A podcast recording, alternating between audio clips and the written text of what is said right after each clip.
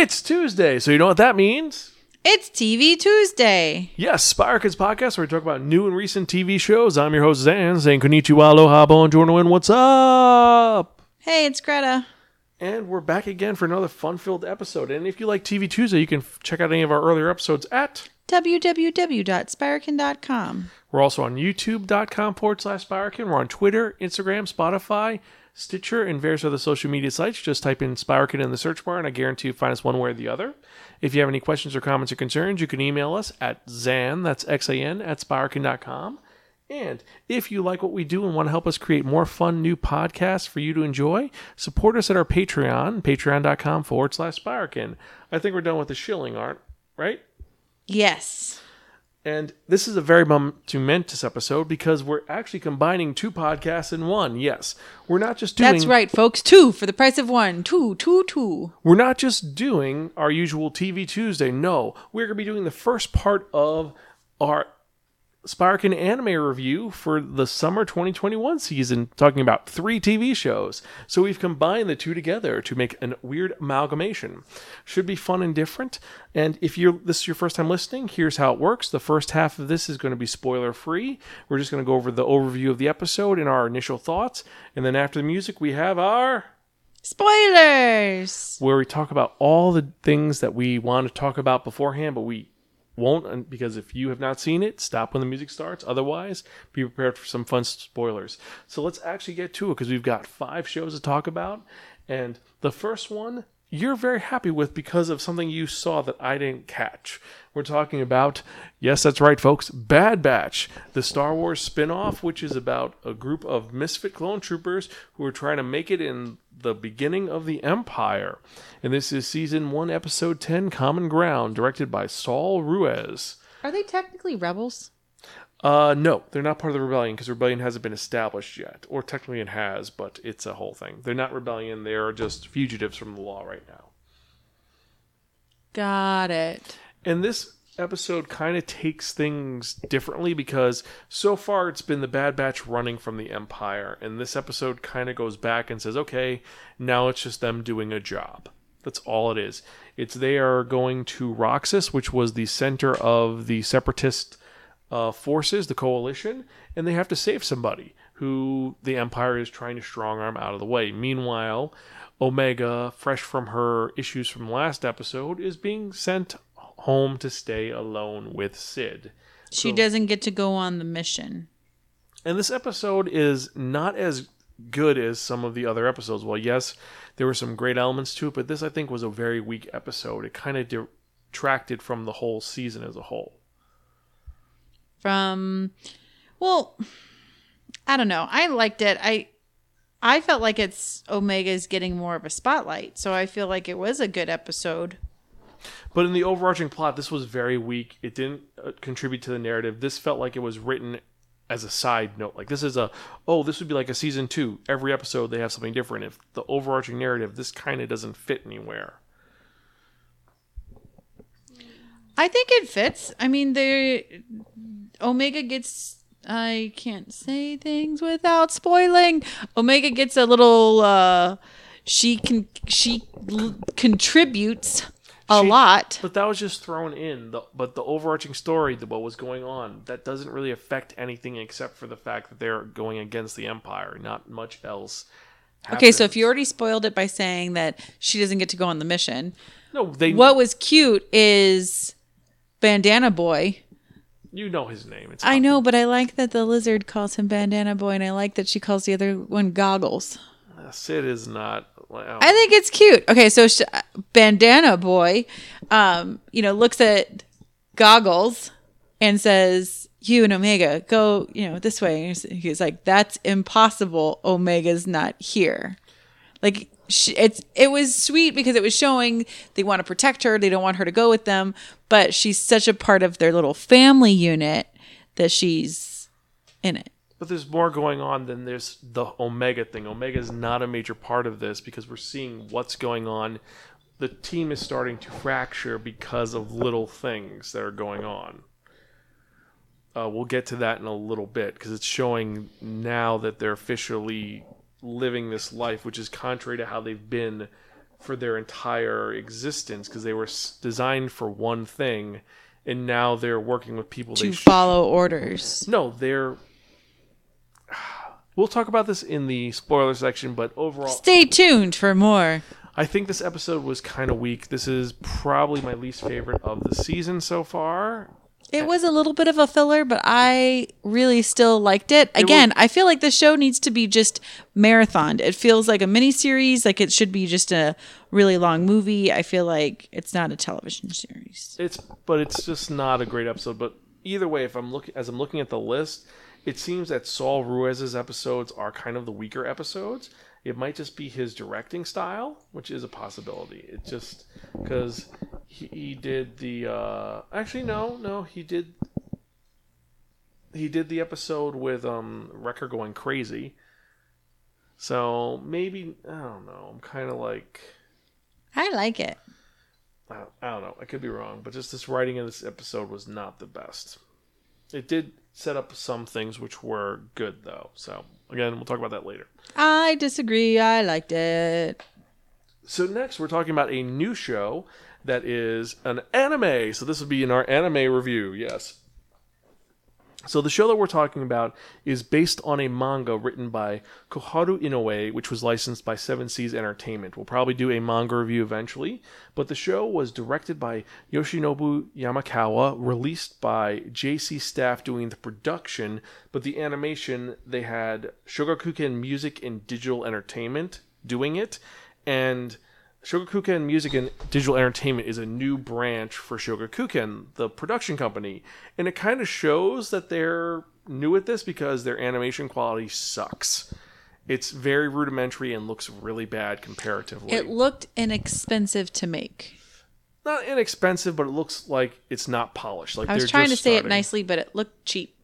Yeah. Um, and the show that we're talking about is Shinigami Botchan to Kuro Medo, or The Duke of Death and His Maid.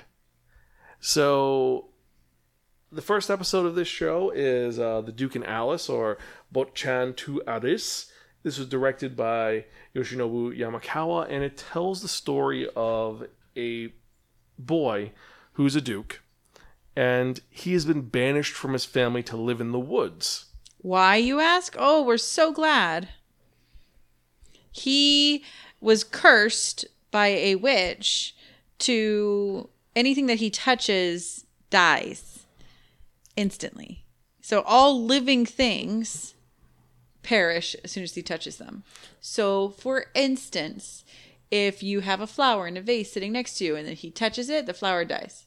You're on a swing set on a tree you he falls, he touches the tree, the tree dies. But things that are not alive, inanimate objects like cookies and Clothes. pins, like writing utensils and clothes, he can touch those. But anything living perishes. But this doesn't work if he's wearing gloves. It goes through the gloves, so it's kind of a weird, like, there's some BS to the logic, but whatever. But it's a curse. That's what a curse does. so his his mother, who is the head of the family, says, "You know what?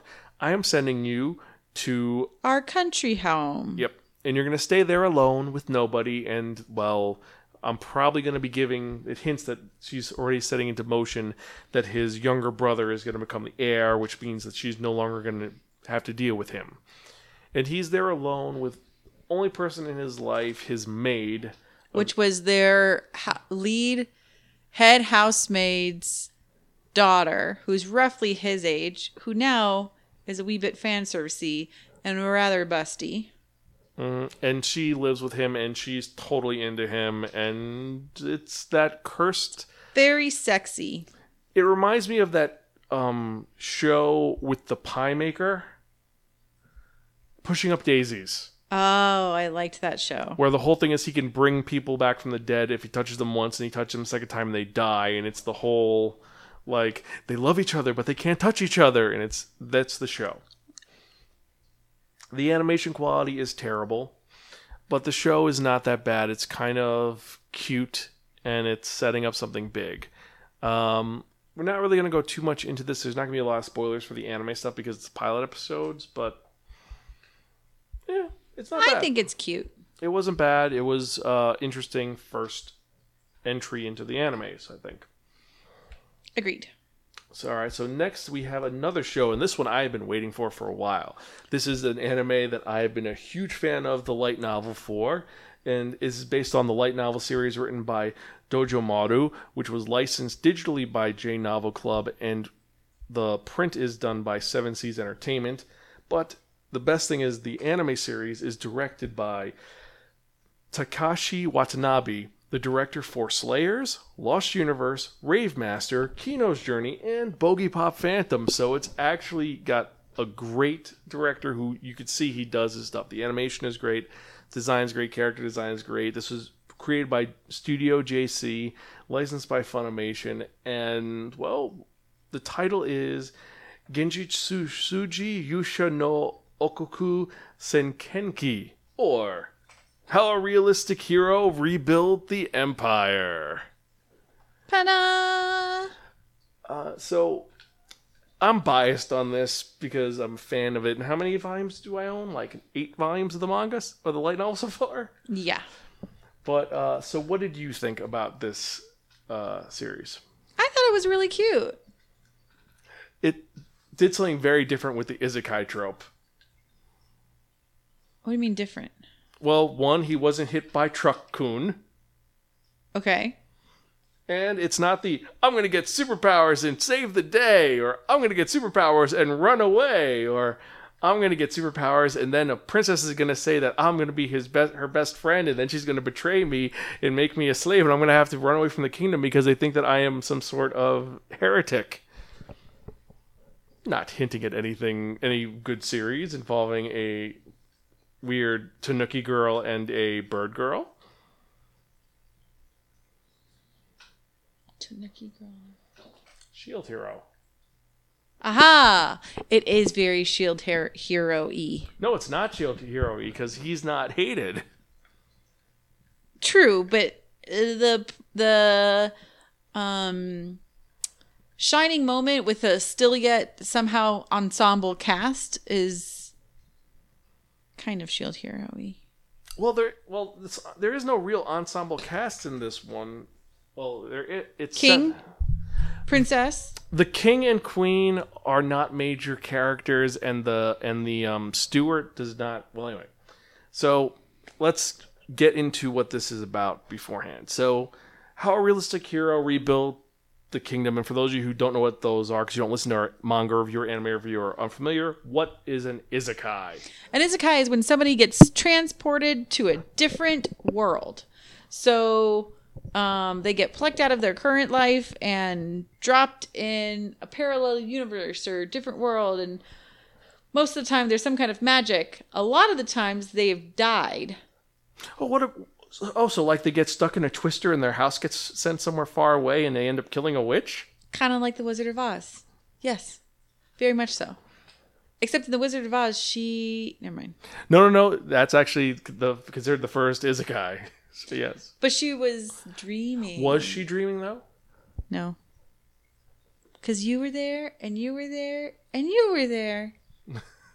But as you're saying, So, um, a lot of times, a lot of isekais, the person will either die and be transported. There's also this funny thing about this random bus driver who is always the one that ends up killing people and take take making them show up in different worlds. But they, you know, some people get reincarnated. Um, some people get magic powers or show up in a land where there's magic powers, and then they can use it and wield it. Um, but they always at least initially remember their original life. So he knows, like he was studying to be a civil civil servant and wanted to do well for the community and things like that. And and he's recently been orphaned because his parents died when he was little. His grandmother died, and all that was left was his grandpa. And his grandpa died, leaving him with the thing: if you get it, when you get it, make start a family, and no matter what happens, protect them with your life. And that's how the series starts. protect them, take care of them, um, all of that. And he has been sent summoned to another world after reading The Prince by Machiavelli. True. So showing he is already very different than most uh, isekai characters. He's not a shut-in. He's someone who's trying to be productive.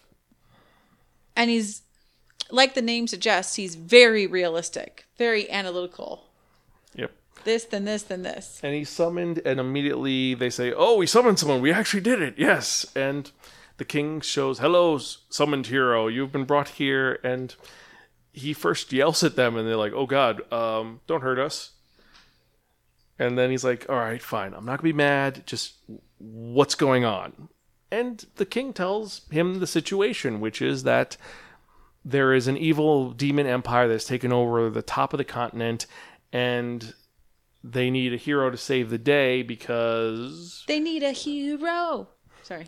well, not really. The reason why they summoned a hero is because they owe money to a bigger country that is protecting them from the demon country, and they either need to pay all their debts or they can use the hero to pay their debts. So they summon the hero with their plan being they're going to turn the hero over and therefore the debts will be wiped clean. but the if they do it this one time, it doesn't clear all their debts. It's just gonna be like a one-time payment, and then later on, they're gonna have to pay more debts. So what our hero Soma uh, Kazuma says is, well, you know what? Let me look at your books. Let's take a look. Give me all of your financials. and he ends up getting the money in a day. Everyone's like, "Oh no, we're a completely bankrupt country. We can't do anything." He's like, "I solved your money problem in a day. He's like, I got this. Let's see what else we can do." Okay, we can solve your money problems, but then you're going to have to deal with what's going on with the country itself because everyone is starving. So we're going to have to rebuild your agricultural center. We're going to have to increase our defenses, and that's going to take money. So we're going to make money through restarting the populace. So in order to do that, he ends up coming up with this great plan, and the king The king kind of like sees all of this happen. He's there every step of the way and does what a really great king should do. He realizes this guy's the right guy to be the king. He's making all of the right decisions. He's making um, sound choices. He's doing the right thing for uh, the kingdom. And so he hands kingdom to Soma. He makes him he abdicates the throne. the king. He abdicates the throne. and he says, and besides abdicating the throne, you, I'm engaging my daughter to I'm arranging the marriage. My daughter and you. It's going to be a thing. Get used to it. and because it's actually a really smart thing because if he's engaged to the actual heir to the kingdom then it's a completely legal abdication it's not just uh oh you've seized the country. It's you're legally in line to be king. And it's funny that when the princess comes to harass him to say well, how dare you yell at my parents? He doesn't even know who she is. He doesn't care. He's like hey you coming in here? Yeah. Can you read and write? Yeah. Fill out this paperwork. I need help. Great. Thanks for coming. Here we go. because he's just working on papers that are tons of things to solve all the financial problems. He's doing it alone, not sleeping. And well, we've spoiled most of the episode, but you yeah. know, Sorry. this is a fun episode. This is a great show. You It's can tell Zan is passionate about this one. Yeah, it's a it's a lot of fun. They do skip a lot of things that are in the light novel for the first two chapters, but it doesn't matter. It has set up a lot of greatness in this show, and it's being taken care of reverently. Uh, all the other factions that are going to be involved have been introduced and represented, and they look like they've been done well. I think this is going to be a great series. Um, what are your thoughts? I'm really enjoying it. I, you know, you've pointed out some of the inconsistencies, some of the places, like the the little nuancy pieces here and there. These are things that are different. Um, but I I'm really enjoying it. I like that you first like the the the, the queen looks like a vapid airhead, Yeah, because she's just sitting there like. Doo, doo, doo. but then when you you found out what her deal is, what do you think? well, technically, I haven't officially found out what her deal is because you've just told me what her deal is. But if you think about it, it makes perfect sense. Yeah, it does. Like she totally is just like, "You got this. I'm just gonna sit back." And I love when, I'm Li- just gonna sit over here and clean your ears out. yeah, I like when Liscia comes home. She sees that, and they're just acting like they're retired because She's like, "What are you guys doing?" It's like, aren't you supposed to be in pain or suffering? He's like, no, they're just happy and flirting and being all kind of. given away the kingdom. What's going on? And they're like, oh, no, it's going to be great. And she's like, and you betrothed me? And they're like, yeah. Before you say no, meet him. He's a nice guy. and then he's just straight up like, if you don't want to marry me, fine. I'll just abdicate the throne once this is all set up and done. Yeah, done. he's like, it's totally fine. You don't have to, we can call that off.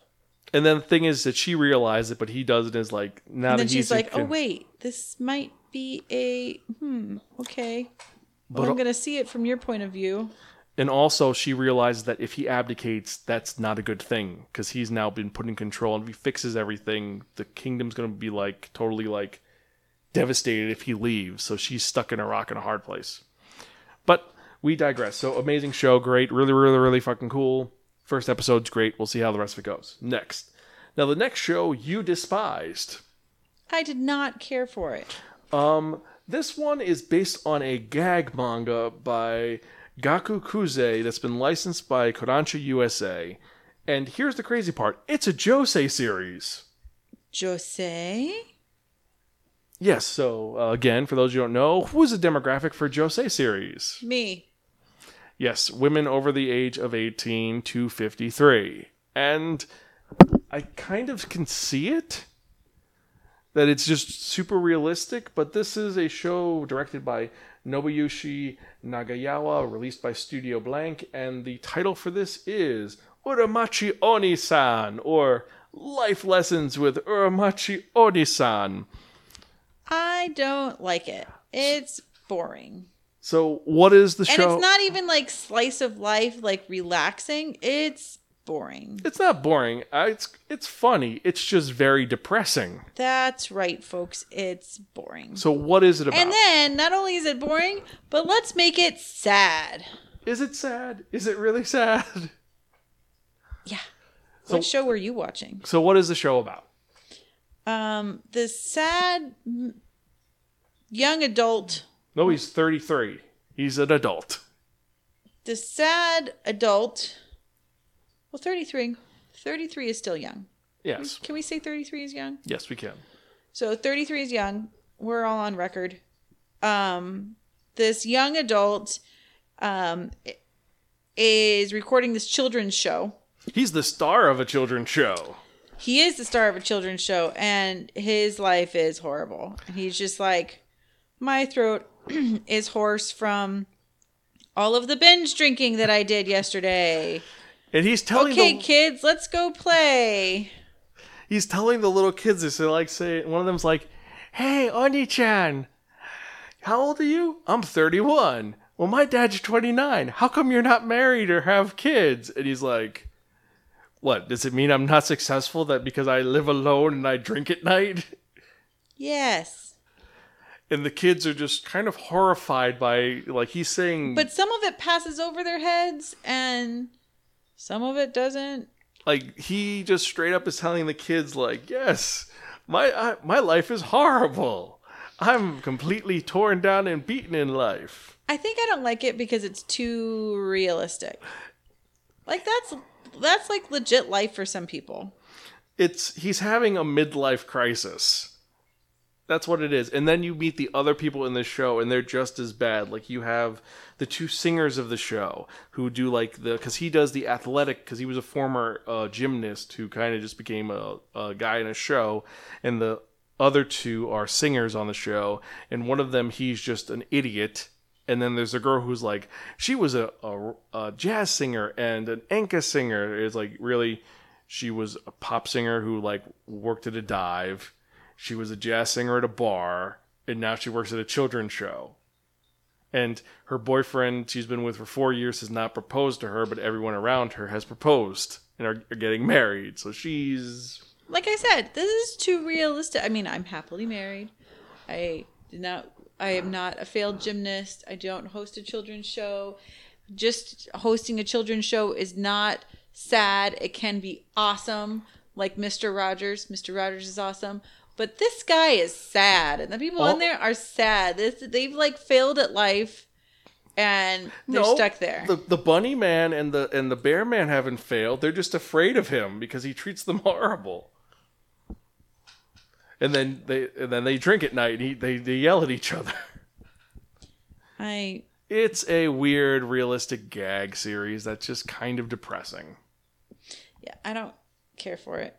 Um, it's not bad. I think it's in. I think it's funny, but it's sad also because it's like this. The demographic for this should not be women, but it's. it's I don't know. There might be women out there that really like it. I don't find this particular particularly entertaining.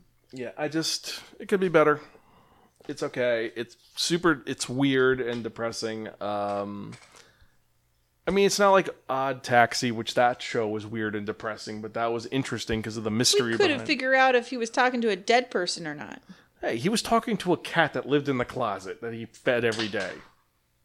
True. I mean, the, the twist you figured out that he was just crazy and seeing people as animals. That was uh, out of nowhere. But we digress. We're spoiling stuff further. All right, so let's get to the other show, um, the main show, the show that you want to talk about. Season 1, Episode 4, The Nexus Event, directed by Kate Herron of Marvels. Cinematic universe. Loki. Yes, the newest episode of Loki, and this deals with the remnants of what happened in the last episode at the end of the world event that Loki and Sylvie are stuck in. Well, they get captured, and then sad things happen. As the moon is crushing into the other planet and all has failed, Loki turns to Sylvie, Sylvie turns to Loki, and there's this tender moment. And we can't say more because we're going to keep it for spoilers. And that is all. And then from there, it's the, we have to deal more with what's going on with the Time Variance Authority, and a lot of craziness happens. There are many things that occurred, a lot of things. And I have to say, there's one thing that broke my heart, and when we get to spoilers, I'm going to yell about it. But this episode set up a lot. Yes, it did. It answered a lot of questions. We finally see some backstory for Sylvie, which was really messed up. So messed up. And there are more questions, but this one's still really cool, and it's made the show so much better.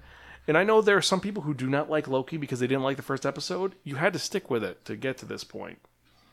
Yeah, I always give it more than one episode. Well, unless it's just like absolutely appalling and too fan servicey, I give it more than one episode. Sure.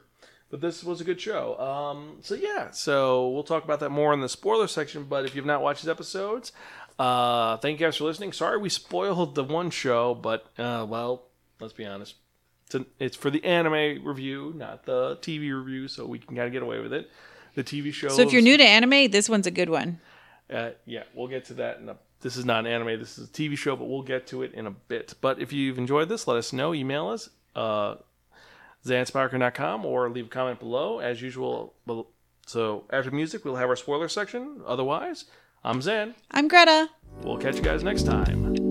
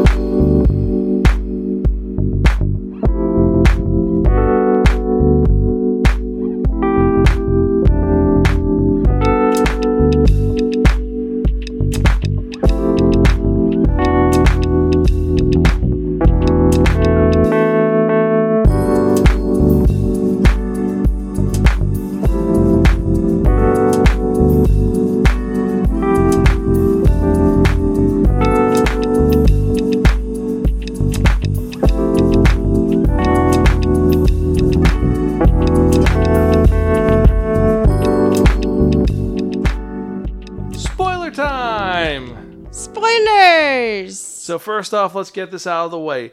Why did they kill Mobius? Why? Well, they didn't kill him, but they pruned him. Why? Did they? Did they really? If you didn't stay for the, the stinger, yes, Is he going to be magically in the little thing?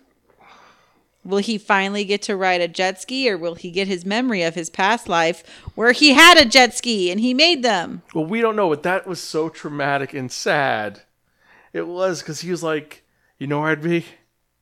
I'd be wherever you took me. That's where I would be if I could be anywhere. And it's so sad because at first he's like, "Oh yeah, uh, I grabbed yours by accident," and then he just sees her face and he's like, "Oh shit, uh, yeah." Like she's stupid, but not that stupid. No, she's not stupid. She's like, she totally caught me, and she totally did not care. But I'm curious though. A theory I have, may because he she has other things in her office that she says, "Oh, I have other analysts besi- or other agents besides you that I like." Mm-hmm. If he's just going to be reset and his memory wiped, I think that's what happens. so he's been memory wiped more than once. Yeah. Whenever he finds out that it's the well, truth. we have learned in this episode that if you are part of the T- TVA, that you weren't born to be part of the TVA, you, which was what they were all told, you were reset. You You're were variant. a variant, and you were reset, and now you have a job. But we found it out last episode. Sylvie told us. And the episode actually opens up where we see what happened to Sylvie and her crimes, and it was nothing. She was sitting there playing with her toys, and they just walk up to her, and she's a little girl, and they just grab her and say, You're arrested. And they just reset the timeline. And then she's put in front of. She goes through all the painful things of them having her fill out the paperwork, her going into the room with the are you a robot or not and you see that someone had just been iced before her like you see goo and it's like oh god this is terrifying for a little girl and to top it off the the hunter who is processing her is Ravonna so that's why Ravonna is so interested in this character is because she's one that escaped on her watch Yep. And she's kind of hiding that fact. Nobody knows it. Yes. Also, she ends up killing uh, B20, Hunter B20, because B20 knows what's going on. And Sylvie and Loki are saved because of something kind of disturbing, but also kind of romantic in a sick sort of way, because Loki and Sylvie love each other. And it's kind of, it makes sense. No, but as soon as they, well, yeah, because because Loki loves himself. Yeah. And the, the- It's deep down, not like creepy self love, that's kind of creepy but it's self-love. it's like it's really He's a narcissist. yeah, but, But it's this is like it's the- coming down to really loving yourself. She's a part of him. He's a he, they are each other, and so he loves her. And right he- before the world's gonna crash in and, and die, he looks at her, and there's like an understanding, and then that's when the timeline. But that's not an understanding. That's a love, love. Like he. Okay, but then the timeline like super spikes off. Yes. And then that's when they're like, "Oh, that's where they are," and then they save them right before the world. But ends. now that uh, brings two interesting questions. One, and so this is a, an 18 plus, so we could actually use this language. Does that count as masturbation? Nope. They're the same person, But they're two different persons. but it's still the same person. I don't want to talk about Loki's sex life. It is, it is very questionable about that. But that's the first part, and and the second thing is, do you think that Sylvie feels the same way? I think Sylvie has a yes because Sylvie has like that connection. She's like, "And what was your mom like?" No, but first she hates him, but I think maybe, well, we don't know because she seemed devastated. Sylvie hates everybody. She's been alone her entire life. Yeah. But either way, from then they get split apart, and then Loki is, and after telling Mobius that they're in a lie, Mobius puts him into kind of a hell loop, where it's one event happening to Loki over and over and over and over again. It's Sif, which great cameo by Jaimie Alexander, uncredited, but great seeing her back, holding a piece of her hair, saying, You cut my hair. And then she smacks him and hits him in the groin. And she does this over and over Knees and over him again. in the groin. and eventually he kind of get realizes like he gets penance from that, but he's able to change it. So that's kind of not really a hell loop. Yep. And then it's what did he call it? What did Mobius call it? It was memory prison it was it was a prison, but it what I don't remember. But um, while that's happening, also Hunter B fifteen goes to Sylvie, and we remember two episodes ago, Sylvie enchanted her, and she was able to see her actual memories. So Hunter B fifteen, the badass, the one who does not fuck around, is now like, was that real? What you showed me, or were you lying? Mm-hmm. And she's like, no, those are your real memories. She can't make up memories. She can only show what has happened. Yes. So now we so Sil so Mobius finds out. Hunter find Hunter B fifteen finds out, and then they both get confronted, caught by Renslayer. Renslayer prunes Mobius, and then Sylvie and Loki get to see the Timekeepers. And I called it. I thought they were fake. It's a facade. And it turns out they're robots. But that means who's really in charge?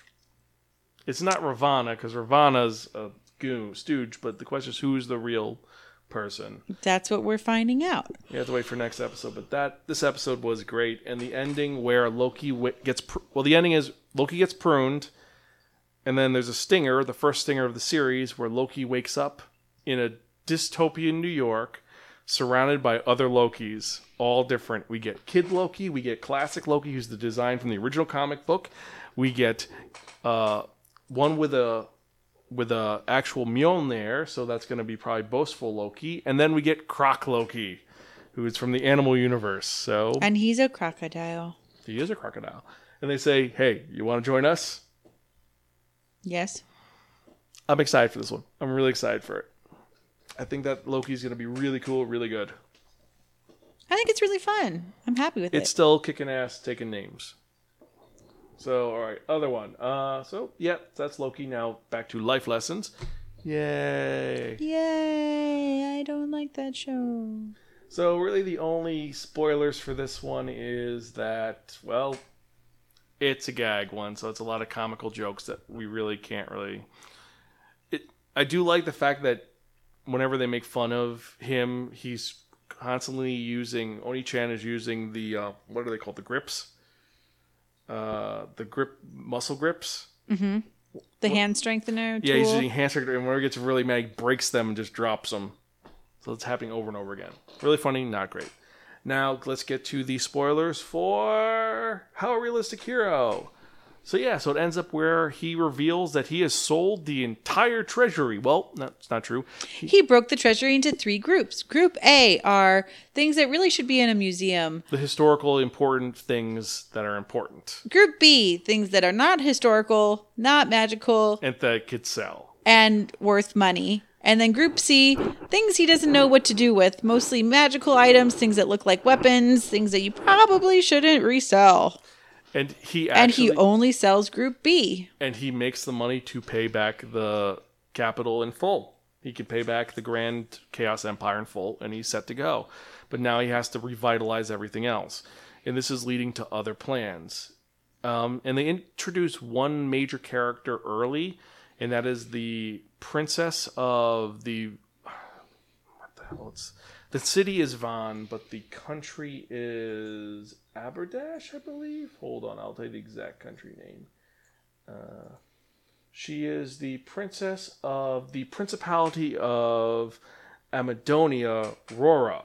They introduce her really early, and she's totally like, "Hey, this new king, he's actually really smart. He figured out to sell these things. He might, if he's as smart as I think, he's gonna be really fun." And there's a lot of changes, but at the same time, everybody seems to be okay with it. actually, all of the generals are not okay with it. This this leads, But to like the community, sorry, uh, the kingdom. the king well the kingdom the people are interested by what's going on but the generals one general is for what's going on and the other two are totally like what the hell's going on and this is going to lead to actually the major story arc of this first season which is going to be the civil war of elphadonia But I think it's because people um, are challenged with change. They just don't handle it well. So change is scary. And then they're all going to start realizing, oh, wait a second, this is kind of awesome. I really want to get into the reasons why the why it happens because it's actually a totally tactical and it's been planned since the beginning type of civil war, but it's actually genius. But you have that going on. You have the leaders of the Grand Chaos Empire, the Saint, um, whose real name is Maria Euphoria, like interested by this new development. She's an airhead, but she's interested by this development. And then we also have the the Principality of Amidonia, like really upset by this change, and they're planning their whole thing that's going to go on. So this is going to lead to a bunch of changes in this series, and I'm curious how they're going to adapt it and what they're going to do because I want to say more, but I'm not going to. Overall, amazing series, well done. Next, we have the Duke and Alice. Yes, the Duke and Alice. Um, Duke of Death and Alice. The twist in this episode was his friend Philip came over to see him, his former childhood friend, who in reality is not his friend. Uh, Philip came over to spy on him for his mom because his mom officially is going to disown him. And, And give the um, Duke title. dukedom to his younger brother. So he's going to be exiled and penniless. And he and Philip's like, Alice, listen, get away from that monster. Come live with me. And Alice says no. She wants to stay with Botchan, the Duke. And it's revealed that she loves him and he loves well, her. Well, he she, we know she loves him. That's not, but the fact he loves her, that's the twist. That's the cute part. And he admits that he's going to propose to her when things are better, much better. But the show is really good, but the animation is terrible. It's really, really bad. It's simplistic. It's not that. It's its own style. It's like the Berserk 2017 release. The animation is really poor quality. If they did an actual 2D animation instead of a 3D animation, it would have looked better. It's like the only thing which looks good is Alice's body, Boobies? her body when she moves. Like her face is super plastic, her movements are plastic. But her boobs and her legs look good. No, that's what they're focused on because it's fan service heaven. Anyway, let's get to the other one, which is the show that which is Bad Batch. And so, let's get to Bad Batch and talk about it. Okay, so first off, I want to say something that I noticed on this for, this episode of Bad Batch, which officially proves it. So all of our 501st friends get excited because it's official. The um, clones have hot asses. How do I know this? I'm so glad you asked because they have infrared goggles and they're looking and all of the the troopers are like walking around and it shows their heat signatures and all of them have hot butts. Nobody else realized it. It's definitely a Greta special. So you're welcome. Nice tookus. It was, pr- I admit that was funny that you It was funny. It's not part of the episode. It was just a har har for that. It's myself. a very funny little gag. But so the episode takes place on Raxus, which was the seat of the Separatist uh, coalition's empire during the Clone Wars. And because the empire's taken over, they actually are going to. They wanted to have the support of the Senator Avi Singh, and they said, "Hey, listen, we've taken over, but we're nice, we're good. Here's your senator. He's going to say that we're good." Yep. And the, And the senator's struggling. He's like he talks to his um his people. his a- android No, android and he's like hey if something happens to me follow my instructions to The letter. the letter. And he come he goes forward and he's like telling his people hey i believe in this. This is great. And he's like nope i can't do it. This is not right. This is not and they just straight up just grabbed him and pulled him aside. And they and they do try to sh- to first smooze him like he's being tied up. They have a interrogator droid and they say listen that wasn't a smart move but we can make this work we can fix this and they pour a bottle of wine for him and he's like no yeah i'm not it's I'm not right i have to I'm- do the things the right thing for my people I said, "Oh," and the girl I was surprised was very moffish, but that's what she is. She's a systems overlord, mm-hmm. so it sucks for her. And so, because of this, the droid hires Cid to rescue Singh, and she's going to send the Bad Batch after them. And the Bad Batch, because of what happened last episode, they say, "You know what, Omega, you're going to stay here. That's your rule." And she's like, "Buh, buh, buh, buh." a good soldier follows orders. Your orders are stay here, which is kind of funny because they're not following orders. But so she stays there, and the Bad Batch goes to help the separatists. This is a big point, and something that they really could have focused on, but they didn't because they were created to fight the separatists. That's been their role in their entire life. And now at this point, their job, their the mission they have is to save a separatist. Yeah. And tech, uh, uh, not tech, it's um, Echo is not happy with this. Echo's like, "What the hell are we doing? We shouldn't be working with the separatists. The separatists are going to betray us immediately because they've seen what the separatists do. The separatists have killed hundreds of their brothers." And Hunter's like, "This is a job. We got to do it." And it's we're starting to see kind of more fraying with the group because Because they're independently thinking now. yeah, they're not a, a and They're not just obeying orders. Now they're making decisions. and things have changed. We saw this earlier when um, Rex was leaving, and Echo was like, "We should go with Rex. We should because it's command, chain of command. We're following orders again, fighting the war." And Hunter's like, "We gotta do what's best for the fam- for the the regiment, which is their family." So it's kind of confusing. I like that element, but they don't really focus too much on it. It's mainly the mission, which uh, they end up saving the day. Meanwhile, Omega is depressed because they left her behind, and she shows that she is. She wants to help out the group. She's part of the team. They're part of a unit. but I do love the fact that we found that she is a genius at playing Dejarik. Now, for you who are not Star Wars fans, what is Dejarik? It's kind of like chess. It's the game where everyone knows what do you do in order to win the game? Let the Wookiee win. Let the Wookiee win. Yes, it's 3D chess, and she's a super intelligent at it, and she ends up hustling tons of people for Cid. And the deal is, he's like, Cid's like, I'll give you 30% of the take. And she's like, no, no, no, no, no. 40%, uh, 60%. And they come to an agreement, and the agreement is That they're gonna play. She's gonna play for money. They're gonna wager, and she gets sixty percent. no, the money all goes to the debt, so she pays off their debt in full. Yep. In And Cid full. is no longer like the kid. She's like, don't mess with my friend. So Cid is totally Mm-hmm. like cool with Omega now. And it's pretty good. Who's the Um, lizard lady that Cid. that- Cid. I love how Cid calls them not by their real names. She refers to them as goggles, bandana. She doesn't care. She, I know. I like. I like her. She reminds me of the girl from Monsters Inc.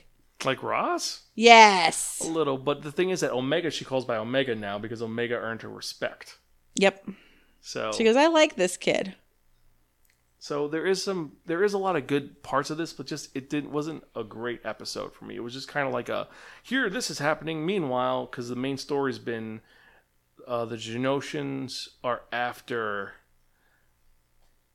No, no, it's Camo, uh, Camo, uh, Kaminoans. Sorry, the Kaminoans are after Omega, and Crosshair's after the Bad Batch. We should get more to that. Like Crosshair was a series big bad, but he's only been in two episodes.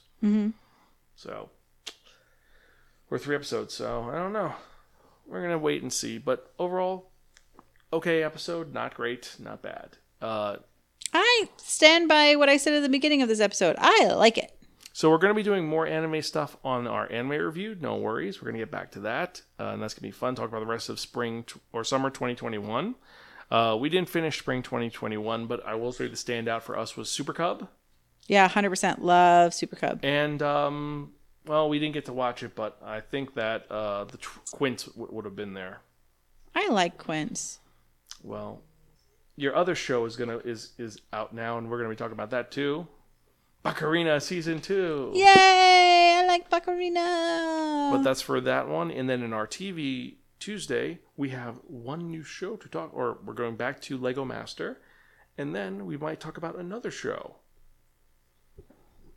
We might be going over episodes from an old school TV show, maybe numbers, or maybe Woohoo! Nah, we've done not numbers. We'll do I'll another. We'll do another show. you. No, we're, that's for something else. That's for our patrons. They're gonna see me react to.